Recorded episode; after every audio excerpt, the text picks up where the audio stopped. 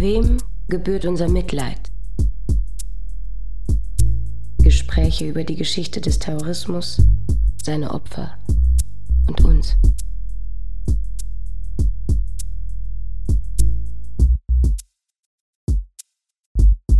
Es gibt eine einzige Gruppe, die vergessen darf, wenn sie es denn kann. Das sind die Opfer. Die müssen ihre Energien darauf verwenden, dass sie ins Leben zurückfinden. Den, den Opfern aufzubürden, dass sie sich um die Aufklärung kümmern sollen, ist eine Zumutung. Sie brauchen in dieser Situation die Solidarität der anderen Bürgerinnen und Bürger. Das war die Stimme des Journalisten und Autors Ulrich Chaussy. Er hat in der dritten Folge unseres Podcasts mit Petra Terhofen über seine investigativen Recherchen zum Oktoberfestattentat und dem Doppelmord von Erlangen gesprochen. Und die Opfer, über die Ulrich Chaussy spricht, das sind die Menschen, deren Leben sich am Abend des 26. September 1980 für immer veränderte. An diesem Abend tötete ein nachweislich rechtsextremer junger Mann aus Donaueschingen am Haupteingang des Münchener Oktoberfests 13 Menschen und sich selbst, als er eine selbstgebaute Bombe zur Explosion brachte. Über 200 weitere Menschen wurden zum Teil schwer verletzt. Heute gilt das Attentat als der verheerendste Terroranschlag in der Geschichte der Bundesrepublik. Doch das war nicht immer so. Ulrich Chaussys Recherchen beginnen im Jahr 1982. Was in diesem Jahr sein Interesse an dem Fall weckte, wie seine Recherchen zu einer Lebensaufgabe wurden und gravierende Ermittlungsfehler aufdeckten und welche Auswirkungen die Folgen des Anschlags für die Überlebenden hatten. Darüber hat der Autor mit Petra Terhofen gesprochen. Ein kleiner Hinweis noch vorweg. Diese Folge ist eine Doppelfolge. Der erste Teil, den Sie jetzt gerade hören, ist eine Live-Aufzeichnung aus dem letzten Herbst.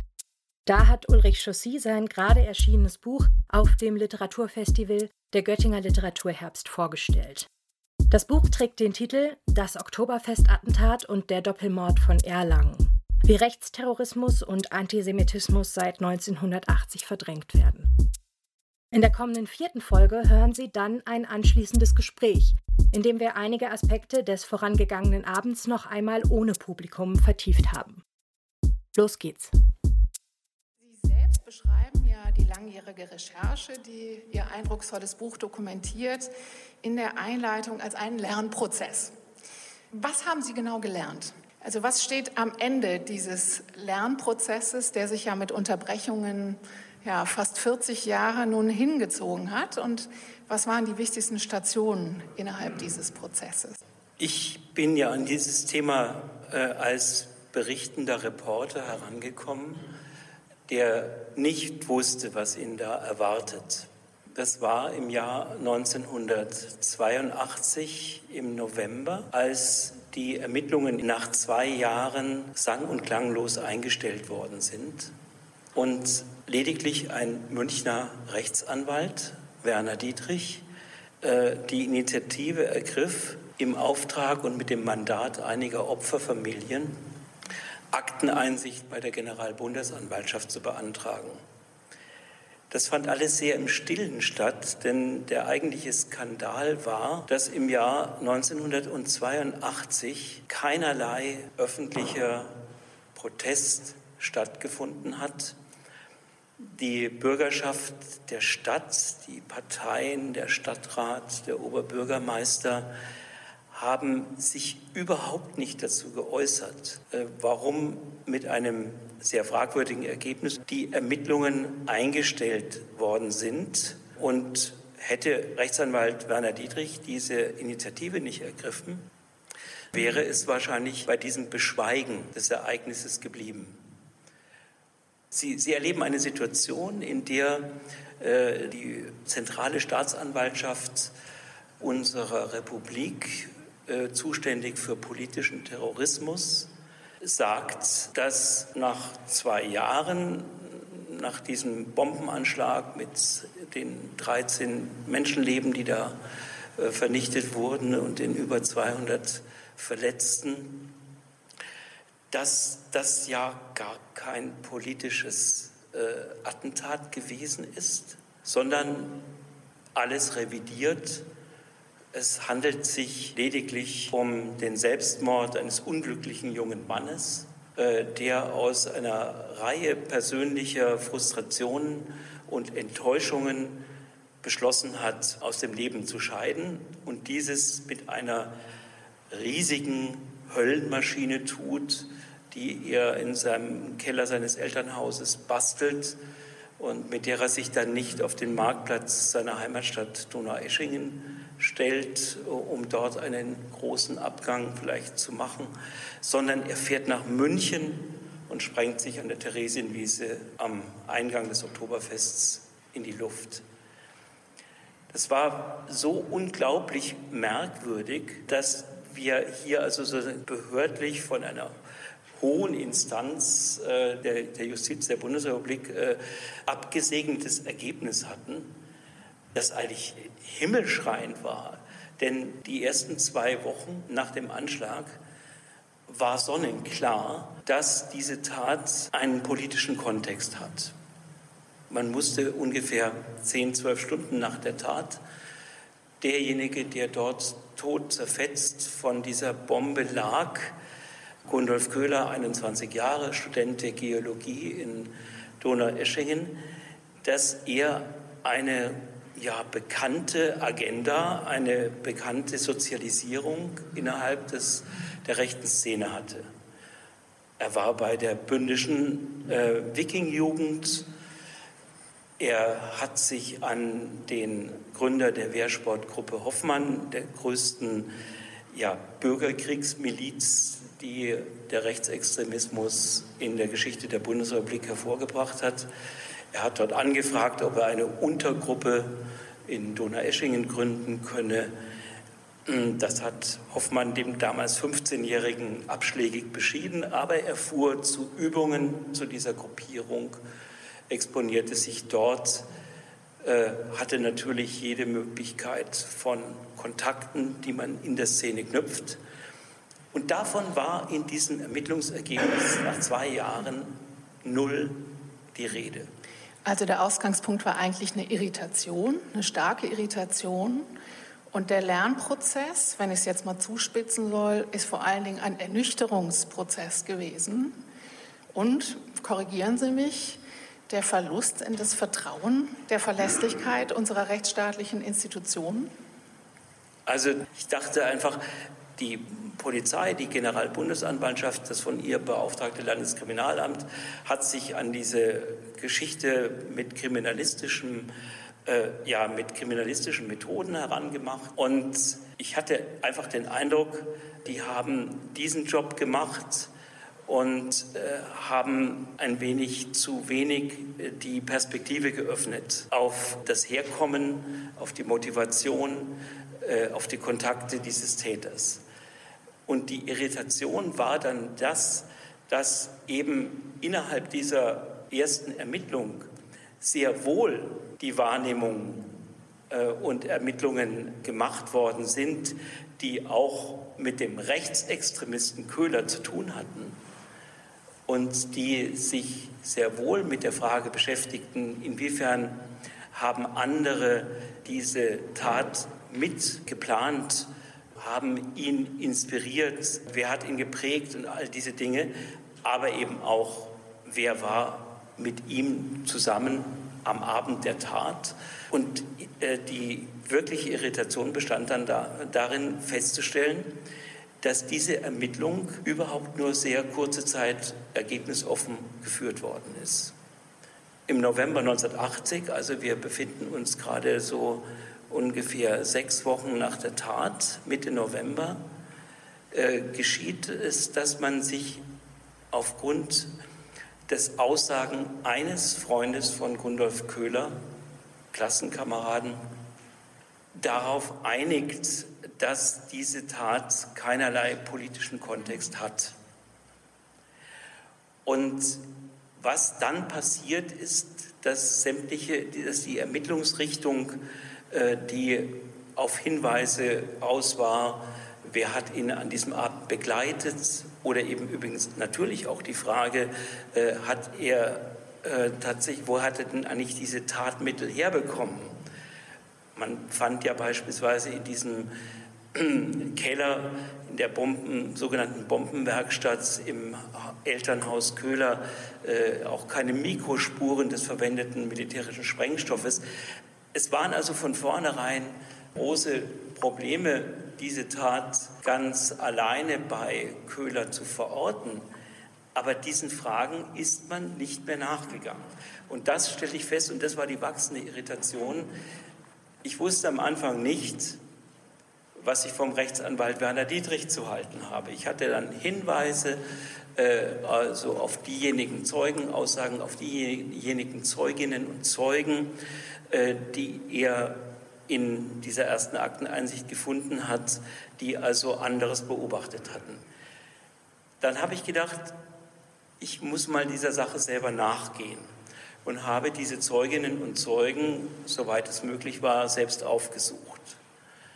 Da kriegte ich das mit, was ich aus diesen rudimentären Informationen heraus gar nicht wusste, dass tatsächlich alle Zeuginnen und Zeugen, die etwas beizutragen hatten, was aufgegeben hätte, eine Mehrtätertheorie zu verfolgen, ab der Festlegung auf diesen einen Freund aus Köhlers Umgebung sind, ist diesen Hinweisen nicht mehr nachgegangen worden. Die ganze Ermittlung, die in, an, in diese andere Richtung ging, äh, ist heruntergefahren worden. Im Laufe seiner Recherchen trifft sich Chaussy mit einigen der besagten ZeugInnen und er erhält Einblick in die Ermittlungsakten, die ihm von anonymer Seite zugespielt werden. Es zeigt sich, mehrere ZeugInnen sahen Köhler vor der Tat mit Begleitern in München. Eine Zeugin erinnert sich in der Woche vor dem Attentat einen Pkw gesehen zu haben, mit dem Köhler später zum Tatort fuhr. In ihm hätten vorne zwei Männer, hinten zwei Männer und eine Frau gesessen. Eine Zeichnung, die die Frau aus ihrer Erinnerung anfertigt, ähnelt Gundolf Köhler stark. Die Ermittler stufen die Aussage der Zeugin als Irrtum ein. Ein weiterer Zeuge, um den es auch im späteren Verlauf dieses Gesprächs noch gehen wird, erinnert sich, er habe Köhler kurz vor dem Attentat gesehen. Er habe heftig mit zwei Männern mit kurzen Stoppelhaaren in grünen Parkas diskutiert. Köhler habe einen kleinen Koffer in der einen, eine helle Plastiktüte in der anderen getragen. Der Zeuge beobachtet die unmittelbare Tat und wird von der Explosion selbst bewusstlos. Eine weitere Zeugin sagt aus, Köhler und ein weiterer Mann hätten sich gegenübergestanden beide mit den Händen an einem weißen Gegenstand und offenbar daran gezerrt. Der Gegenstand sei in die Luft geflogen und dann habe sie einen hellen Lichtschein gesehen und zwei Beine, die aus dem Schein wegliefen. Diese und weitere Zeugenaussagen lassen die Ermittler fallen oder sie stufen die Zeuginnen als unglaubwürdig ein. Sie halten an der Einzeltäterthese fest. Das war natürlich eine wirkliche Irritation äh, und hat natürlich auch einigen Vertrauensverlust in die Arbeitsweise der Justiz, der Polizei und der ermittelnden Justiz zur Folge gehabt. Ja, Blindheit auf dem rechten Auge ist ja ein Stück weit ein roter Faden des Buchs, würde ich, so habe ich es jedenfalls gelesen. Äh, man kann Ihrem Buch und glücklicherweise inzwischen ja auch einigen anderen entnehmen, was für eine gewaltbereite, was für eine gewalttätige Szene es in unserem Land bereits um 1980 gegeben hat. Äh, es gab ja tatsächlich nicht nur die Wehrsportgruppe Hoffmann, sondern es sind sozusagen einige andere Gruppierungen zu nennen, etwa die deutschen Aktionsgruppen unter Manfred Röder, die ja ebenfalls 1980 verschiedene Brandanschläge auf Asylbewerberheime und Geflüchtetenunterkünfte äh, verübt haben, so wie sie ja ein Jahrzehnt später dann endemisch werden sollten in unserem Land. Äh, zwei vietnamesische Geflüchtete in Hamburg sind dabei gestorben. Äh, es wurde auch ein Anschlag auf eine Ausstellung über Auschwitz verübt und auch auf den Landrat, der Initiator dieser Ausstellung äh, gewesen war. Ähm, man fragt sich ja jetzt schon, warum wird eigentlich die Existenz dieser Szene von den Ermittlungsbehörden so konsequent verleugnet? Was ist das eigentlich? Ist das Schlamperei? Ist das Vorsatz? Ist das eine Fixierung auf die spektakulären Terroranschläge der RAF. Ähm, ist das eine bestimmte biografische Prägung? Also wenn wir etwa an den Generalbundesanwalt Rebmann denken, äh, der hat sein Jurastudium zwischen 1943 und 1950 absolviert in unserem Land. Also was, was ist das? Welche politische Funktion hat eigentlich die Konstruktion dieses Einzeltäters, die wir immer wieder äh, im Kontext dieser Straftaten ja, beobachten können? Sie schreiben so schön in Ihrem Buch, der Einzeltäter der rechten Szene ist ein Komplementärmodell zur RAF, bei der ja pauschal bei jedem, der im Dunstkreis der Gruppe ähm, anzutreffen ist, angenommen wird, dass er sozusagen verantwortlich sei für sämtliche Taten. Und ähm, ja, auf der rechten Seite haben wir im Grunde das gegenteilige Phänomen, also die Verengung der Verantwortlichkeit auf einen einzigen Täter. Äh, was würden Sie sagen? Woran liegt das? Also, dass in Fall Oktoberfestattentat äh, diese Spur nach rechts so schnell und so gründlich keine Rolle mehr spielte, hat mit ganz spezifischen äh, Bedingungen dieser Zeit, dieses Zeitpunktes, äh, in, an dem die Tat stattfand, zu tun. Wir dürfen nicht vergessen, es war neun Tage vor der Entscheidung in einem sehr hitzigen Bundestagswahlkampf. Und in diesem Bundestagswahlkampf forderte als Kanzlerkandidat der Union der bayerische Ministerpräsident und CSU-Vorsitzende Franz Josef Strauß Helmut Schmidt heraus. Und es war eine Situation, dass natürlich das prägende Terrorgeschehen der 70er Jahre, der Linksterrorismus der RAF gewesen ist. Und in dieser Situation, in der äh, Franz Josef Strauß, ähm, er stand schon ziemlich mit dem Rücken an der Wand, die Umfragen für ihn waren schlecht. Und wie konnte er sich gegen Helmut Schmidt, den Bezwinger der RAF, als Law-and-Order-Politiker äh, profilieren. Und er ist einer bösen Versuchung erlegen am Abend des 26. September 1980, nämlich der Versuchung, dieses äh, die Anschlagsgeschehen, über das niemand etwas wusste, auch Franz Josef Strauß nicht, in den Wahlkampf zu ziehen. Das hat er dergestalt äh, unternommen, dass er an diesem Abend in einer Wahlkampfkundgebung in Norddeutschland kommend äh, noch zur Theresienwiese gefahren ist und dort verkündet hat, an diesem Anschlag trägt moralische Schuld der Bundesinnenminister Gerhard Baum von der FDP. Und zwar, weil Gerhard Baum mit seinem Rechtsstaats- und Bürgerrechtsgerede die Sicherheitsdienste, die Geheimdienste, die Polizei, die Justiz so an die Kandare genommen hat, dass sie sich nicht mehr trauten, im Umfeld gewaltbereiter Gruppierungen zu ermitteln und drohende Gefahren zu vermelden und solche Anschläge zu verhindern. Strauß hat das nicht explizit gesagt, aber er spekulierte darauf, dass dieser Anschlag von links gekommen sein könnte. Das hat mir übrigens sein Sohn Max Strauß, der sich dann irgendwann mal bei mir gemeldet hat nach dem Film Der blinde Fleck. Das hat er mir auch erzählt. Der blinde Fleck ist ein Fernsehfilm des Bayerischen Rundfunks aus dem Jahr 2013. Er erzählt die fiktionalisierte Geschichte der Ermittlungen Ulrich Chaussis, der von Benno Fürmann gespielt wird. Die neue Aufmerksamkeit, die der Film mit sich brachte, trug unter anderem dazu bei, dass die Bundesanwaltschaft die Ermittlungen über 30 Jahre nach der Tat wieder aufnahm. Aber jetzt zurück zu Ulrich Chaussy und den folgenschweren Schuldzuweisungen von Franz Josef Strauß. Und mit dieser Ansage stand er zehn Stunden später vor einem riesigen Problem. Denn dann stellte sich heraus, der Staatsschutzchef im Bayerischen Innenministerium, Dr. Hans Langemann, zog aus dem NADIS-Computer der Verfassungsschutzämter die Erkenntnis, dass Gundolf Köhler, der, der mutmaßlich aufgrund seiner Verletzungen als der mutmaßliche Bombenleger identifiziert, dass der eben diese Verbindungen zur Wehrsportgruppe Hoffmann und in die rechte Szene hatte.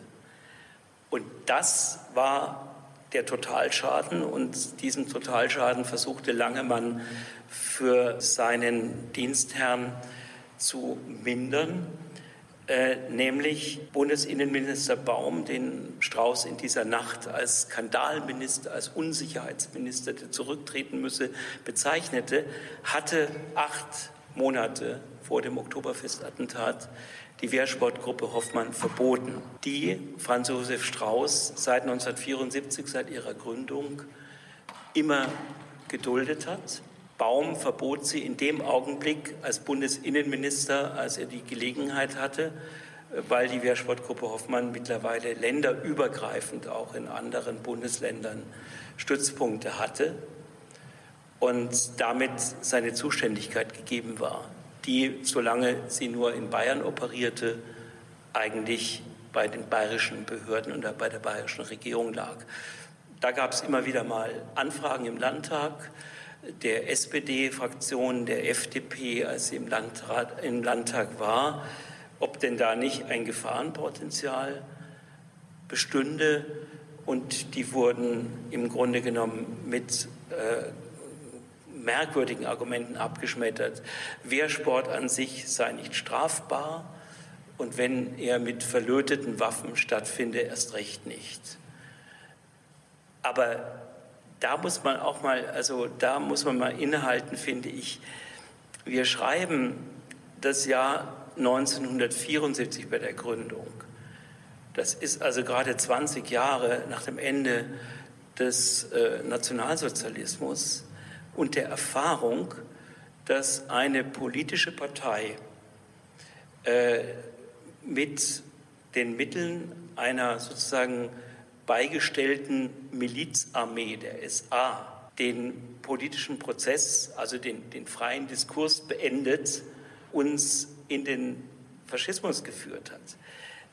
Dass da einer der im Umfeld der Traditionsverbände, Kampfbund deutscher Soldaten und äh, was da alles noch mehr war, bei den Treffen mit äh, den alten Helden der Nazi-Wehrmacht äh, aufgetreten ist. Dass so ein Mann mit den jungen Leuten, die er dort in Bürgerkriegstaktiken an der Waffe ausbildet, nichts von seiner politischen Gesinnung einbringt, das zu unterstellen, war schon sehr vertrauensselig.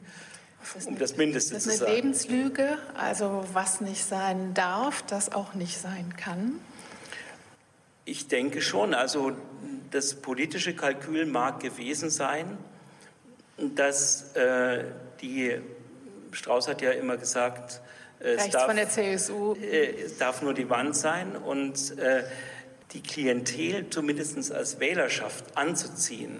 Diese Überlegung war mit im Spiel. Und äh, wenn man noch andere Elemente anschaut, weil Sie fragten, ja, was hat denn dazu geführt, dass die Ermittlungen auf Schienen auf dieses Ergebnis zugingen? Naja, also die ermittelnden Polizeibeamten der ersten Sonderkommission haben beispielsweise bei der ersten Durchsuchung im Hause Köhler äh, einen Ausweis der Wickeljugend einfach liegen lassen, weil der ermittelnde Polizist gar keine Ahnung hatte, was es ist. Er dachte, das sei ein Fix- und Foxy-Club oder was auch immer oder die Pfadfinder halt. Und es war sehr bequem, diese Geschichte komplett in diesen jungen Mann, der tot am Tatort lag, hineinzustopfen. Mhm, klar, also das mhm. politische Kalkül der bayerischen Landesregierung ist relativ durchsichtig. Ne? Mhm. Man will eben einfach die Verharmlosung der Wehrsportgruppe Hoffmann, die die letzten Jahre bestimmt hatte, im Grunde zum Verschwinden bringen, auf diese ja. Art und Weise, durch diese massive Entpolitisierung der Tat. Mhm. Ja. Und was Ihr großes Thema ist, das ganz Schlimme ist eben auch, dass die Erledigung äh, dieser Angelegenheit mit dem Psychogramm eines Verzweifelten, der da äh, aus dem Leben scheidet, übelste, schlimmste Auswirkungen gehabt hat auf die Opfer. Ja, danke, dass Sie das ansprechen, denn das wäre jetzt mein nächstes Thema gewesen oder soll mein nächstes Thema sein. Soll ja heute Abend ganz ausdrücklich nicht nur die Tat oder die Taten und die Täter im Mittelpunkt stehen, sondern auch die Opfer, zu denen ja nicht nur die zwölf Toten des Oktoberfestanschlags selbst gehören, sondern auch deren Familien und ja, sämtliche körperlich und seelisch beschädigte Menschen dieses Abends. Es sind ja über 200 äh, Menschen verletzt worden, 68 davon schwer. Die Menschen, die psychische Traumata davongetragen haben, wurden offiziell nicht gezählt. Also 1980 war ja das mhm. Jahr, just das Jahr, wo die Diagnose posttraumatische Belastungsstörung überhaupt erst Eingang fand in die ähm, diagnostischen Handbücher der äh, Psychologie. Also diese ähm, schwerwiegenden seelischen Probleme, die die Menschen mit sich nehmen würden über Jahre, über Jahrzehnte hinweg, die hatte damals noch sozusagen keiner äh, auf dem Schirm. Aber äh, ich denke, genau das, also diese Ignoranz gegenüber den psychischen Schädigungen, die verweist eben sehr stark darauf, dass das Schicksal dieser Menschen eben sehr stark abhängig ist von ihrer Umgebung, also von der Gesellschaft, aber eben auch von der Stadt. Gesellschaft. Ja. Und ich hatte in der letzten Woche die Gelegenheit, online bei zwei Diskussionsveranstaltungen zuzuhören, die in München am Italienischen Kulturinstitut stattgefunden haben und auf denen äh, das, das Oktoberfestattentat in Beziehung gesetzt wurde zum rechtsterroristischen Anschlag auf den Bahnhof von Bologna am 2. August 1980, also wenige äh, Wochen äh, vorher. Ähm, dieser Vergleich stellte sich als außerordentlich erhellend äh, heraus weil, ja, wenn man nicht vergleicht, hat man ja eigentlich immer das Gefühl, so wie es kommt, musste es eben kommen. Aber in Bologna ist es eben vollkommen anders gekommen als in München. Äh, dieser Anschlag, bei dem 85 Menschen ums Leben kamen, über 200 äh, verletzt wurden, der hat in Italien den Anstoß gegeben für die Selbstorganisation der Hinterbliebenen und der äh, überlebenden Opfer. Äh, eine Selbstorganisation, die einerseits den Auftrag ja, der gegenseitigen Unterstützung äh, der Opfer gehabt hat, andererseits aber vor allen Dingen auf Aufklärung drängte. Justitia e Verità, das waren sagen die beiden Schlagworte, die äh, den Italienern vor allen Dingen wichtig waren, also Wahrheit und Gerechtigkeit. Ähm, und vor allen Dingen waren die, über, waren die Reaktionen in der Stadt selbst, in Bologna, tatsächlich überwältigend auf diesen äh, Anschlag. Also die Bevölkerung in Bologna hat im Grunde die Opfer dieses Anschlags zu ihren eigenen gemacht. Äh, es gab unzählige Hilfsangebote, es gab Patenschaften für die verwaisten und verletzten Kinder. Äh, es gab jedes Jahr zum Jahrestag dieses Anschlags unglaublich aufwendige Gedenkfeiern, Gedenkdemonstrationen unter dem Motto Bologna non dimentica, also Bologna vergisst äh, nicht. Und bei der Organisation dieser Feiern kam diesem Opferverband nahezu uneingeschränkte Autorität dass es in München ganz anders lief, macht Ulrich Chaussy in einem Kapitel seines Buches deutlich, aus dem er am Abend der Aufzeichnung liest. An dieser Stelle eine kleine Zusammenfassung. Wir befinden uns nun drei Jahre nach dem Attentat mitten in den Vorbereitungen auf das diesjährige Oktoberfest. Ein Verein gegen betrügerisches Einschinken protestiert gegen zu niedrig gefüllte Biergläser und den Verfall der Schankmoral. Ein anderer Verein kämpft, völlig ironiefrei, für eine Anerkennung der Wiesen als schützenswertes Gut nach der Haager Konvention, inklusive luftschutzsicherer Lagerstätte und einem vor Radioaktivität geschütztem Bierdepot. Ungefähr zur gleichen Zeit veranstalten Überlebende des Attentats eine öffentliche, aber nur spärlich besuchte Versammlung. Zwei Betroffene beklagen öffentlich die Einstellung der Ermittlungen und die lange Verweigerung, Einsicht in die Ermittlungsakten nehmen zu dürfen. Bei einem anschließenden Besuch auf den Wiesen unterhält sich Ulrich Chaussy mit einer Wirtin. An diesem Gespräch wird der Widerspruch zwischen der Erfahrung der Opfer und dem Rest der Stadtbevölkerung besonders deutlich. Ich erklärte ihr, ich sei Journalist und da habe es so eine Versammlung gegeben von den Opfern dieses Bombenattentats hier auf der Wiesen vor drei Jahren. Die Wirtin setzte ein kummervolles Gesicht auf. Mai, war das schrecklich, sagte sie. Mai war das schrecklich, das Attentat. Stellen Sie sich vor, der Vogel, der Sozi, der hat doch glatt die ganze Wiesen zusperren wollen. Einfach zusperren. Da hätten wir glatt 1,5 Millionen in den Sand gesetzt. Die hätten wir verloren. Na, das war schlimm, das Attentat. Auf dem Rückweg macht Ulrich Chaussy einen Umweg zum Mahnmal für die Opfer des Attentats. Dort findet eine kleine Mahnwache statt. Sie ließen mich in den Innenraum des Karrees, das sie mit ihren Körpern bildeten. Inmitten dieses freien Platzes am Rand der Wirtsbudenstraße, kaum sichtbar, gut übersehbar, das dunkelbronzene Mahnmal für die Bombenopfer, ein vierkantiger, drei Meter hoher Pfeiler, der unvermittelt wie ein auf einer Baustelle vergessener rostiger Teeträger aus dem Boden ragte.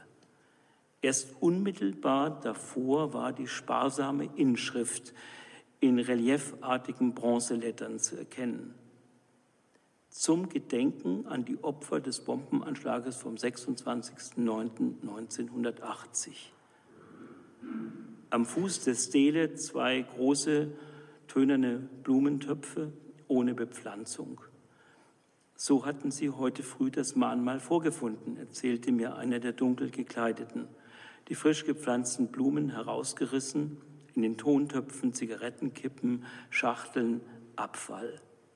In den Reliefbuchstaben steckten Kaugummireste und Papierschnipsel. Zum Gedenken an die Opfer des Bombenanschlages vom 26.09.1980. Ja, ganz herzlichen Dank. Also ich glaube, diese Stelle macht diese Ignoranz eigentlich der Stadtgesellschaft, der feierwilligen Bevölkerung gegenüber der Leiterfahrung der Opfer ganz besonders deutlich. Und diese Ignoranz hatte ja tatsächlich schon unmittelbar nach dem Anschlag eingesetzt.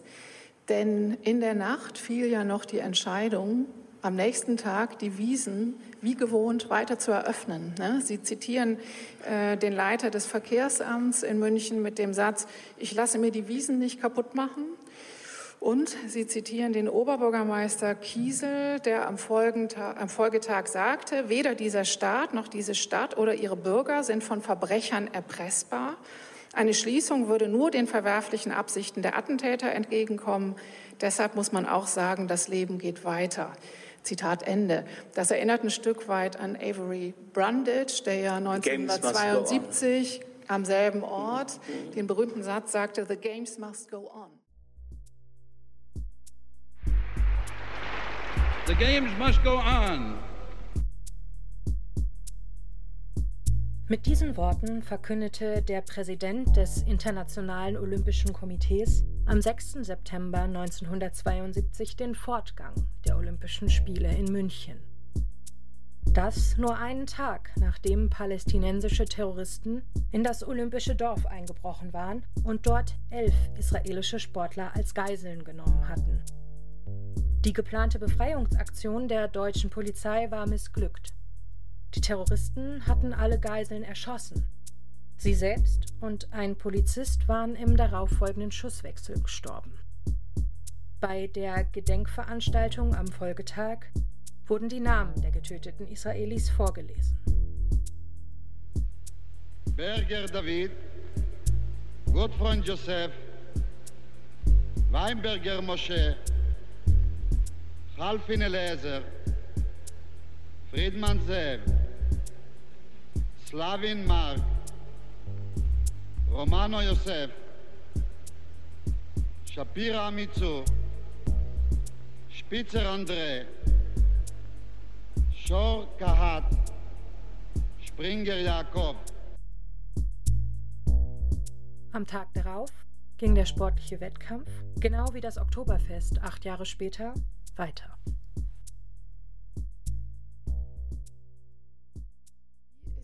Ungeheure Ignoranz eigentlich zu erklären.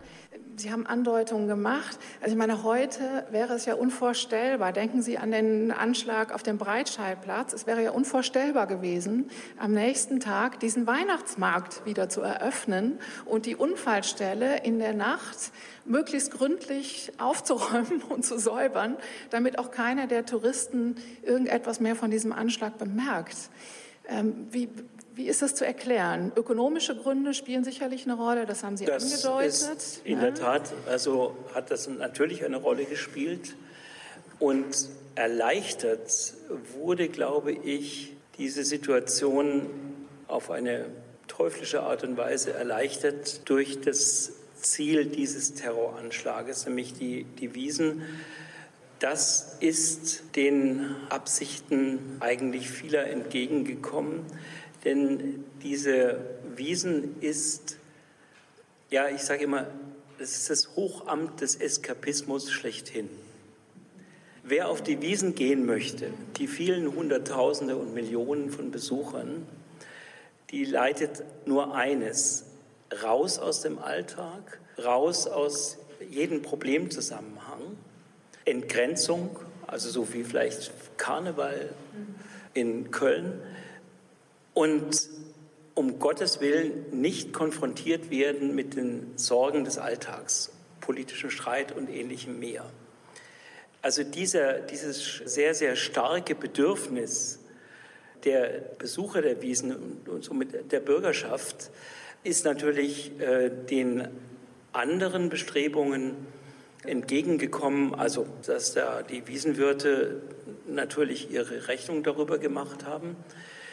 Und es hat fatale, absolut fatale Folgen gehabt, wenn man sich vorstellt, dass äh, in der morgens um fünf die städtischen Kehrmaschinen über diesen in der Nacht bereinigten Tatort drüber sind und man also an der Stelle, an dem die Bombe also einen Krater gerissen hat, äh, das also verfüllt und, und schnell zugeteert hat. Und dann um, in der Früh um zehn, also die, die Wiesen wieder, wieder weiterging. Äh, dann kann man sich auch leicht ausrechnen, äh, was es also auch von der kriminalistischen Ermittlung her, von der Spurensicherung her an fatalen Schäden also angerichtet hat. Also da kam wirklich sehr, sehr vieles zusammen. Und die Wiesen ist überhaupt dann nur am Tag der Trauerfeier in der darauffolgenden Woche, Mitte der kommenden Woche, für einen Tag geschlossen worden.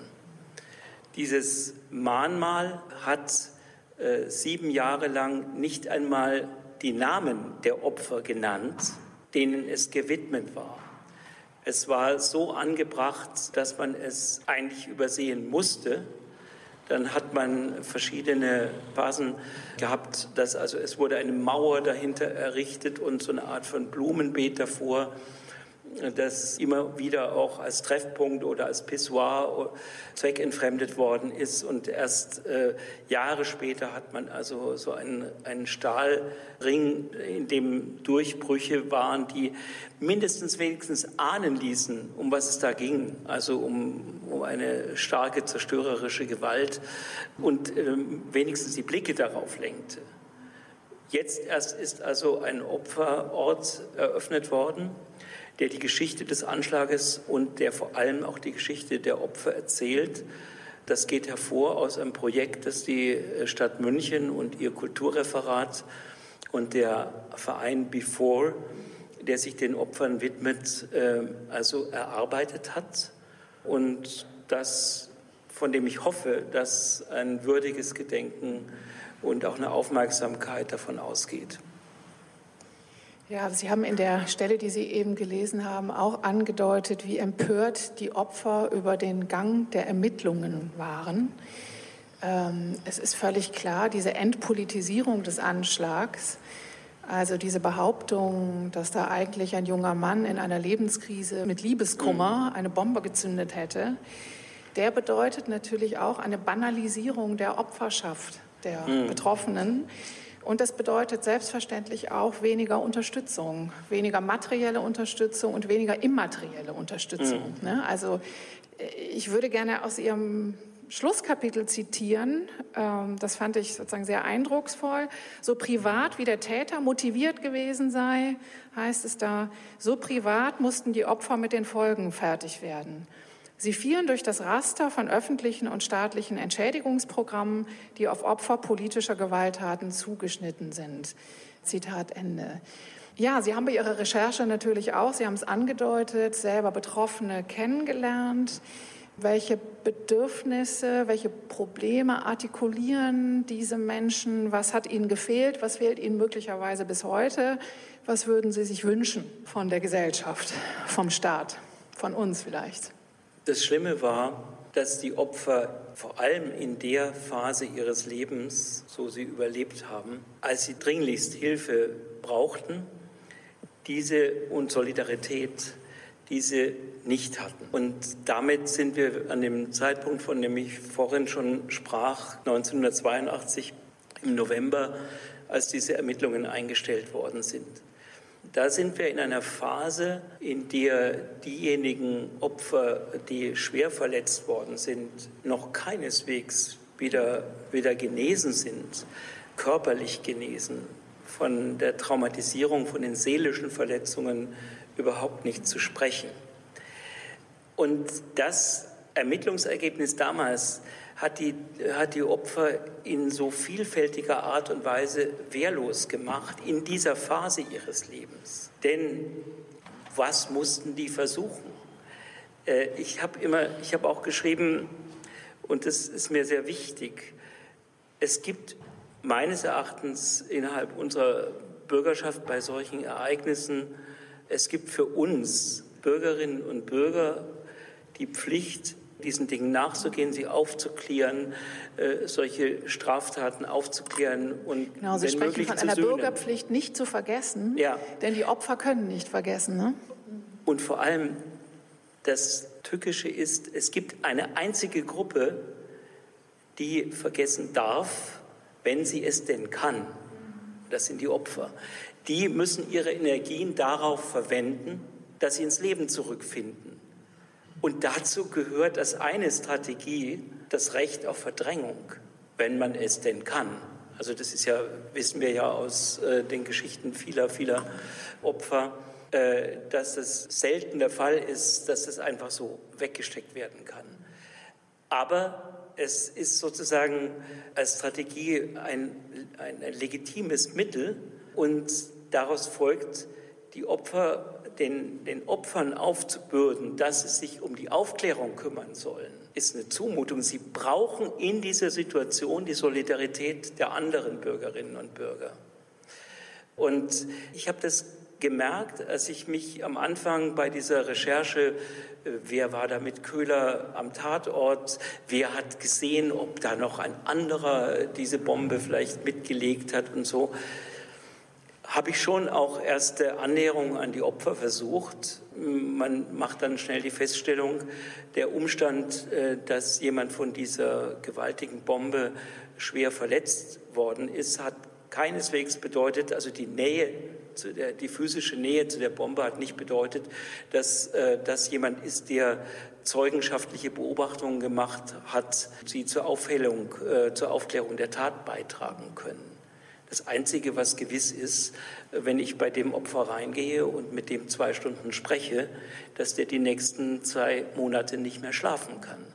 Also äh, die Retraumatisierung, das hat mich dann dazu gebracht, dass ich relativ wenig mit den Opfern gearbeitet habe, um diesen Strang zu verfolgen. Ich dachte einfach, wenn ich was für die tun kann, dann in etwas übertragenen Sinne, indem ich halt versuche, was rauszukriegen, aber nicht unter ihrer Inanspruchnahme. In seinen Recherchen zum Münchner Oktoberfestattentat stößt Ulrich Chaussy auf einen weiteren Mordfall, der in einem engen Zusammenhang mit dem Neonazi Karl-Heinz Hoffmann und seiner Wertsportgruppe steht. Es ist der Mord an dem Erlangener Rabbiner Shlomo Levin und seiner Lebensgefährtin Frieda Pöschke. Der Mord wird nur zwei Monate nach dem Oktoberfestattentat verübt.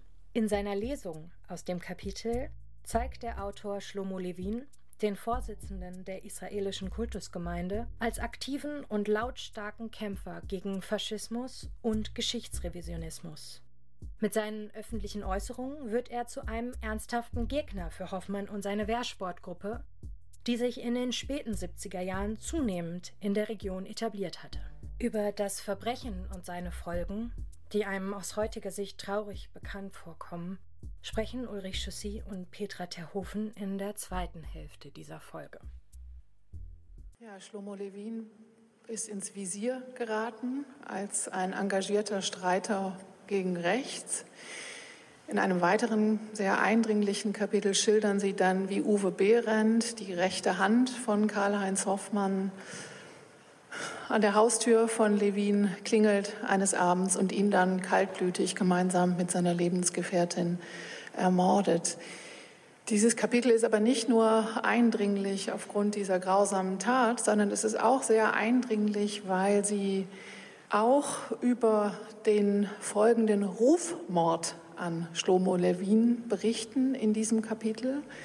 Vielleicht können Sie sozusagen ganz kurz, bevor wir dann zum Publikum hin öffnen, ähm, noch etwas dazu sagen. Ich finde das auch deswegen wichtig, weil wir die Diffamierung von Opfern ja leider eben in unserem Land auch schon häufiger erlebt haben. Deswegen äh, wäre ich dankbar, wenn Sie dazu noch einige Worte ergänzen. Am 19. Dezember geschah dieser Mord und es gab zunächst keine konkrete Spur, was die Täterschaft anging. Klar war bekannt, dass Shlomo Levin sich in einer Art und Weise exponiert hat, wie es insbesondere Vertreter jüdischer Gemeinschaften eigentlich eher mieden. Da war er schon sehr weit seiner Zeit voraus, muss ich sagen. Also von vornherein war natürlich bei der Ermordung eines jüdischen Repräsentanten in Erwägung zu ziehen oder wäre in Erwägung zu ziehen gewesen, dass man sich auch den politischen Gegnern, die er in der Öffentlichkeit hatte, mal zuwendet.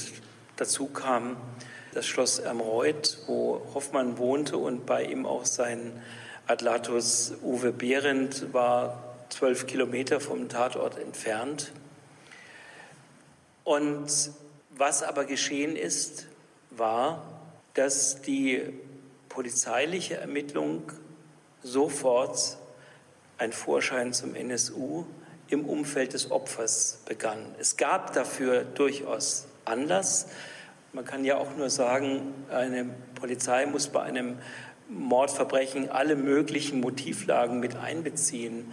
Ob das nun jetzt aus dem privaten Umfeld ist, äh, aus dem familiären Umfeld ist, aus der sozialen Gruppe, in der man sich bewegt. Ja, und natürlich, es gab einen Anlass, sich kritisch die jüdische Gemeinde zu Nürnberg anzuschauen in diesem Dezember 1980, denn Shlomo Levin war im Streit. Er war zwei Jahre lang der Vorsitzende der jüdischen äh, Gemeinde zu Nürnberg und im Streit mit seinem Vorgänger als Gemeindevorsitzender und seinem Nachfolger aus dieser Gemeinde ausgeschieden und hat sich dann also vollständig nach Erlangen, wo er mit seiner Lebensgefährtin Frieda Pöschke zusammenlebte, schon seit Mitte der 60er Jahre. Und in dieser Situation rückt die Polizei also aus und sucht also eine Täterschaft in der jüdischen Gemeinde. In der Erlanger und Nürnberger Presse, und zwar in angesehenen Blättern wie den Nürnberger Nachrichten und den Erlanger Nachrichten, erscheinen, bevor Frieda Pöschke und Schlomo Levin unter der Erde sind, Artikel, die die Reputation des Opfers beschädigen. Viele Unklarheiten im Leben des Schlomo Levins. War er Mitarbeiter des Geheimdienstes?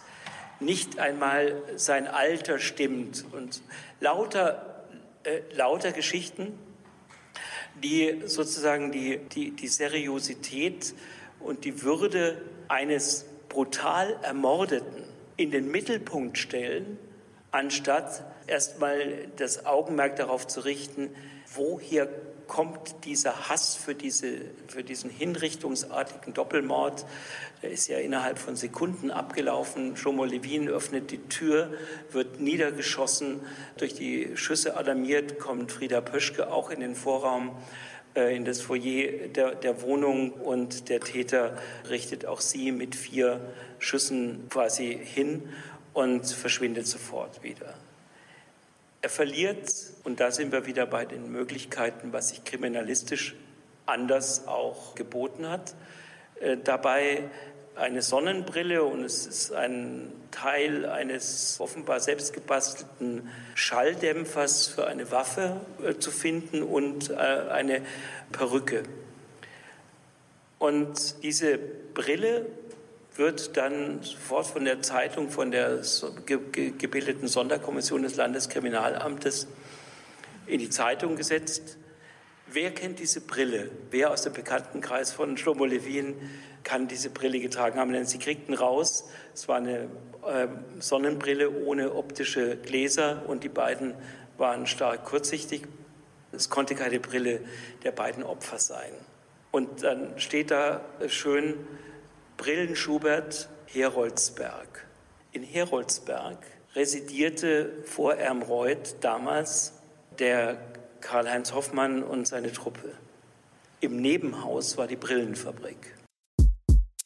Alle Verweise aus dieser Sendung finden Sie wie immer in unseren Show Notes auf unserer Website wem-gebührt-unser-mitleid.uni-göttingen.de. Dort können Sie uns auch gerne ein Feedback zu dieser Folge hinterlassen, Fragen stellen und Themen für den Podcast vorschlagen. Hoffmann hat, hat sich später herausgestellt, bei dem gegen ihn vergeblich angeschränkten Mordprozess, der Hoffmann selber hat noch in dieser Nacht damit gerechnet, dass die Polizei kommt. Die kam aber erst im April 81 auf diese naheliegende Spur alles, was wir über die Tat wissen und die angeblich vollkommen selbstständige Begehung der Tat durch den Einzeltäter Uwe Behrendt wissen wir von Karl-Heinz Hoffmann. Denn Karl-Heinz Hoffmann hat dem Uwe Behrendt nach seiner eigenen Einlassung dem Uwe Behrendt das Geld gegeben, um in den Libanon abzuhauen, wo er nach dem Verbot der Wehrsportgruppe in Deutschland seine Nachfolgegruppe aufbaute. Hoffmann hat die Kleider verbrannt von Uwe Behrendt. Er hat äh, aus dem Schießkeller äh, im, Schlo im, Schloss Ermreuth äh, die Geschosshülsen äh, von der, von den, vom Probeschießen mit dieser Waffe beseitigt. Das ist alles klar. Aber der Täter war dann weg. Im Mai 81 befand er sich im Libanon. Und von dort ist er auch nie zurückgekehrt, weil er sich angeblich im September 81 das Leben genommen hat und damit die einzige Einlassung, die zu dieser Tat stattfindet, die Einlassung von Hoffmann geblieben ist. Und das i-Tüpfelchen dieser Einlassung war, was war das Motiv von Uwe Behrendt? Uwe Behrendt soll also sich so zu Herzen genommen haben, dass sein Chef Karl-Heinz Hoffmann wegen des Oktoberfestattentats und der Beteiligung von Köhler daran in die Ermittlungen zu diesem Attentat hineingezogen worden ist, an dem er doch gar nicht beteiligt ist, sondern dieses Attentat, so Uwe Behrendt, habe der Mossad begangen, der israelische Geheimdienst, der bei diesem Oktoberfestattentat dafür sorgen wollte, dass der Führer der großen patriotischen Bewegung Wehrsportgruppe fälschlicherweise beschuldigt und auf ewig eine ausgewachsene als schlimmer, antisemitische Verschwörungstheorie. Ja. Und das, was eben sehr, sehr merkwürdig ist, dieses Dokument lag dem Gericht nicht vor, aber es hätte aufgrund der Einlassungen, die Hoffmann also vor Gericht getan hat, schon auch sich der Frage widmen können, ob diese Theorie wirklich von Uwe Behrendt stammt. Das habe ich mittlerweile eben recherchiert. Hoffmann fährt unmittelbar nach den Ermittlungen und Verhören nach dem Attentat in München, wo ihm nichts nachgewiesen werden kann, keine direkte Verbindung zum Münchner Attentat, zurück in den Libanon. Er hat dort also ein Lagergelände, das ihm die PLO zur Verfügung stellt. Die Palästinenser stellen Hoffmann. Die ganze Weltpresse ist voll in den Tagen nach dem Attentat, was denn eigentlich da geschehen ist. Er hat sich den Palästinensern gegenüber als Teil einer deutschen Befreiungsbewegung verkauft, der ein Patriot ist, wie auch die Palästinenser ebenfalls in, in ihrer Sache. Äh, und jetzt steht da in der Weltpresse, dass da lauter Nazis bei ihm gewesen sind und dass einer von seinen Leuten das Attentat gemacht haben soll. Und er soll sich erklären.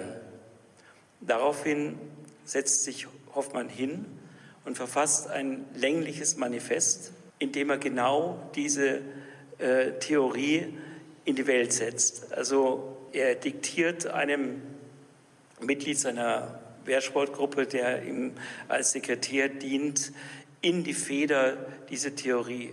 Der Mossad hat dieses Attentat begangen und die Juden und die, in der Zusammenarbeit mit den deutschen Geheimdiensten hat das Oktoberfest-Attentat inszeniert, um ihm, Hoffmann, zu schaden. Und er präsentiert Shlomo Levin in einem Zeitungsartikel der, des italienischen Magazins Oggi, eine Illustrierte, die dem Deutschen Stern nicht unähnlich ist, mit großen Fotostrecken. Und in diesem Artikel hat der italienische Reporter, weil ihm mulmig wurde, was Hoffmann da über die Juden sagte, er hat ihn mich befragt, was halten Sie für den Juden? Sagt er, ich habe nichts gegen Juden, nur gegen die Zionisten, die die Lüge verbreiten, dass Deutschland sechs Millionen Juden umgebracht hat. Daraufhin ist der Reporter in die jüdische Gemeinde gefahren und hat den Rabbiner Shlomo Levin damit konfrontiert und gefragt, was hält er denn von Hoffmann? Der hat sich relativ bedeckt gehalten und hat gesagt, wir hatten schon einmal in Deutschland die Situation, dass man einen Mann nicht ernst genommen hat und quasi für einen Kasper gehalten hat. Ein Wort, das übrigens Franz Strauß auch über Hoffmann ähm, verwendet hat. Und der Meinung sei er nicht, man müsse da darauf aufpassen. Noch dazu kommt, dass in diesem Artikel, den Hoffmann jahrelang immer mit sich trug, da war auch die Biografie von Shlomo Levin drin.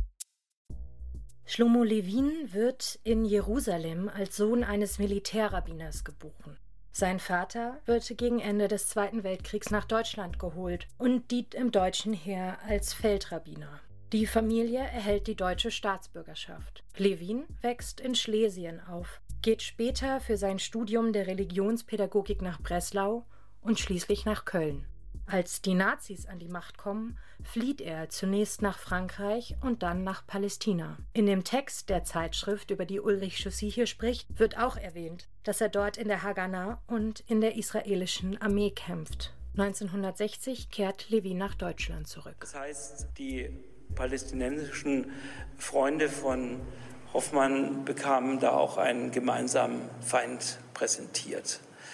Also das ist eine so unglaubliche Geschichte, dass dann dieser Mord da stattfindet und dass hier auch wieder das ganze Umfeld vollständig ausgeblendet wird. Hoffmann ist in einem langen Indizienprozess, der äh, bis zum NSU-Prozess der längste Prozess gegen einen deutschen Rechtsextremisten war, vom Vorwurf des Mordes komplett äh, und der Anstiftung des Mordes komplett freigesprochen worden da es nicht möglich war, in diesem Indizienprozess ihm wirklich etwas nachzuweisen. Und das Gericht folgte auch der Einlassung, dass Uwe Behrendt diese Theorie erfunden hat. Also Behrendt sei also in der Nacht nach dem Mordanschlag zu Hoffmann gekommen und hat gesagt, Chef, ich habe den Chef der jüdischen Gemeinde erschossen ich habe es auch für Sie getan, Rache für München. Ja, das war der Link sozusagen. Das ist der ja. Link, genau. Ja. ja, auf diese Art und Weise wurde der erste antisemitisch motivierte Mordanschlag in unserem Land nach dem Zusammenbruch des Dritten Reiches nicht gesühnt. Ja. Und auch als solcher nicht erkannt. Und als solcher nicht erkannt. Ja. ja. Ja, übrigens, das nur nebenbei, auch wenn es kein gutes Licht auf meine Zunft wirft, auf die Zunft der Historiker und Historikerinnen. In irgendeinem Geschichtsbuch können Sie das bisher nicht lesen. Das können Sie tatsächlich nur bei Ulrich Chaussy lesen. Am Abend der Live-Aufzeichnung geht Ulrich Chaussy noch auf ein paar Fragen aus dem Publikum ein, die ZuschauerInnen während des Abends über eine Website stellen konnten. Eine kleine Auswahl können Sie zum Abschluss dieser Folge noch hören. Eine Person möchte wissen, ob Ulrich Chaussy im Rahmen seiner Recherchen selbst in das Fadenkreuz der Rechtsextremisten geriet. Darauf reagiert er amüsiert und spricht über die Fiktionalisierung im Film Der blinde Fleck. Ich habe den Verdacht, das äh, muss ein Zuseher des Films Der blinde Fleck gewesen sein, wo in dem mein äh, Regiepartner Daniel Harrich äh, so eine gewisse Dramatik hereingebracht hat, äh, die ich nicht so stark empfunden habe. Ich bin bei meinen Rechtsextremismusrecherchen ganz am Anfang in den 70er Jahren im Kontext äh, von Recherchen äh, bei einer Münchner Gruppe Junge Front, ähm, die Jugendgruppe der Volkssozialistischen Bewegung Deutschlands, des Multi-Neonazi-Funktionärs Friedhelm Busse, äh, bin ich nach einem ersten Buchaufsatz, den ich in, in einem Buch äh, veröffentlicht habe über diese Gruppierung, äh, wurde mir eine Tracht Prügel angedroht, die es aber nie gegeben hat. Friedhelm Busse hat damals gesagt zu seinen Leuten, der Chaussy, das ist ein verirrter Volksgenosse, den rührt er nicht an, der wird berichten und deswegen ist mir da weiter nichts geschehen. Ich habe aber ähm, Busse und der Staatsanwaltschaft äh, dieses Drohschreiben zugeleitet und es passierte nichts. Und beim Oktoberfestattentat war es so, ich hatte im Wesentlichen nur Angst, als ich die Dokumente in meinen Besitz bringen konnte, die über das Wirken des Staatsschutzchefs Langemann Auskunft gegeben haben. Und damals war es so, dass sowohl nach demjenigen, der die geleakt hat, wie auch denjenigen, die sie bekommen haben. Das war strafrechtlich relevant und ich hatte damals eine gewisse Paranoia, äh, dass ich da auch ja, ähm, mindestens strafrechtlich Schwierigkeiten kriegen könnte. Das ist die Zeit, wo ich überdurchschnittlich viel über meine Schulter geguckt habe oder jedes Knacken im Telefon so interpretiert habe äh, finde es nachträglich gesehen etwas affig, aber so war es. Eine weitere Frage aus dem Publikum dreht sich dann um die Wiederaufnahme der Ermittlungen rund um das Oktoberfestattentat und die Ergebnisse, die 2020 vorgelegt wurden. Also das Narrativ hat sich geändert. Aus dem äh, Selbstmörder, der sich aus privater Verzweiflung in München mit einer selbstgebauten Bombe in die Luft sprengt, ist das geworden, was das Narrativ in meinem ersten Buch von 1985 war, nämlich ein Rechtsextremist, der mit seiner Bombe äh, den Wahlkampf beeinflussen wollte und der auf diese Art und Weise in das politische Geschehen eingreifen wollte. Das neue Narrativ ist also, jetzt ist es ein Rechtsextremist, der nicht per se ein Einzeltäter ist, aber sorry, sorry, sorry. Wir konnten nach 40 Jahren die Spuren jetzt nicht mehr erfolgreich zu Ende bringen, die sozusagen ins Hinterland der Tat geführt hätten. Was ich besonders vermisse an der, den jetzt wieder eingestellten äh, Ermittlungen, die ja wirklich deutlich gründlicher waren. Sie waren auch doppelt so lange als damals, nämlich über fünf Jahre. Das ist es, dass äh, die Ermittler des Bayerischen Landeskriminalamts, das war der Kardinalfehler des Generalbundesanwalts Range, der die Wiederaufnahme verfügt hat 2014, dass er es wieder dem Bayerischen Landeskriminalamt gegeben hat und dass die Ermittler nicht einmal die elegante Möglichkeit wählten, um zu sagen, Entschuldigung, wir konnten ja gar nicht mehr herausfinden. Alle Tatortasservate sind zerstört worden. Äh, die Ermittlungen äh, im Bereich der zeugenschaftlichen Vernehmungen sind nach 40 Jahren nicht, können nicht zielführend sein. Also man denke an den genauesten Zeugen Frank Lauterjung, der Köhler im Zusammenhang mit zwei weiteren schlanken, großen jungen Männern in Bundeswehrparkers mit Stiftenkopffrisur beschrieben hat. Der Zeuge hatte sich als Homosexueller für den Wuschelkopf, dem gefiel der Köhler gut, interessiert und wollte mit ihm ins Gespräch kommen, konnte es nicht, weil er dauernd von diesen beiden Männern umlagert war. Jetzt, 2017, hat sich der Leiter der neuen Soko, Theresin Wiese, ins ZDF-Studio bei Aktenzeichen XY ungelöst gestellt und forscht mit der damaligen Personenbeschreibung des Zeugen, der nicht mehr lebt, der starb noch während der ersten Ermittlungen. Äh, und äh, dem hat man damals nachdem man sich auf die Selbstmördertheorie festgelegt hatte, hat ihn einbestellt und hat ihn eingeredet in einem suggestiven Verhör, dass Köhler doch vielleicht gar nichts mit den Leuten zu tun gehabt haben könne. Also ganz generell ist einfach die Ermittlung, sie, es hilft den Opfern jetzt, weil sie jetzt für die Entschädigungsfonds äh, für Terroropfer in Frage kommen und es ist doch was wirklich wert. Aber man wird natürlich das rechtsextreme Netzwerk, das dahinter steht, das wird man nicht mehr ermitteln können. Und der Frank Lauterbach, den Sie eben, Lauterjung, den ja. Sie eben angesprochen haben, den kann man eben durchaus auch als 13. Opfer dieses Anschlags bewerten, ja. da er zwei Jahre später sozusagen bereits gestorben ist an gesundheitlichen Problemen, die eben unmittelbar nach dem Anschlag begonnen haben. Er hat in, nach dieser letzten Vernehmung, in dem ihm praktisch gesagt worden ist, du hast uns Käse erzählt, hat er massive Ängste entwickelt. Er ließ sich ein schweres, einen schweren Türriegel einbauen in seiner Wohnung. Er hatte noch unglücklicherweise eine Wohnung oberhalb der Theresienwiese. Wenn er auf seinen Balkon trat, sah er jedes, jeden Tag auf den Tatort hinab. Und äh, diese gesundheitliche Krise, also er war herzkrank schon vorher, äh, verschlimmerte sich. Er, er litt einen schweren Herzinfarkt und schon relativ bald. Und dann ist er verrentet worden und ist eben im August 82 gestorben.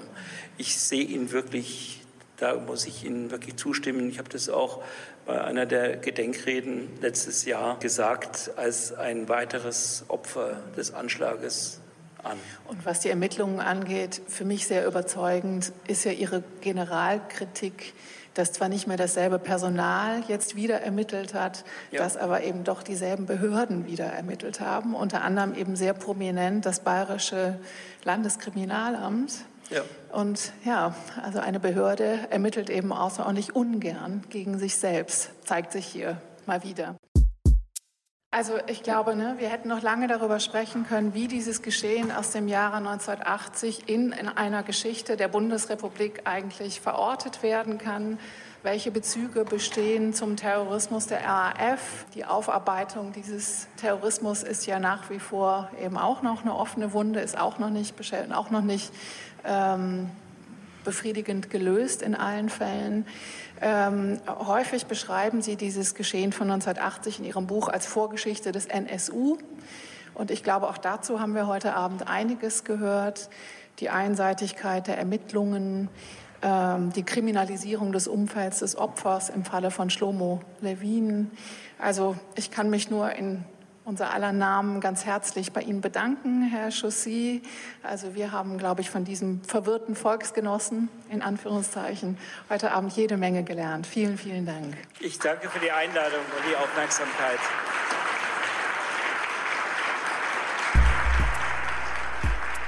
Wem gebührt unser Mitleid ist eine Produktion von Petra Terhofen und Hanna Rudolph an der Georg-August-Universität Göttingen. Redaktion und Schnitt Hanna Rudolph, Petra Terhofen und Christoph Ehlert. Audioaufnahme und Produktion May Maybe. Stimme Katharina Brehl. Wem gebührt unser Mitleid ist Teil des gleichnamigen Forschungsprojekts an der Universität Göttingen, gefördert durch das Ministerium für Wissenschaft und Kultur Niedersachsen.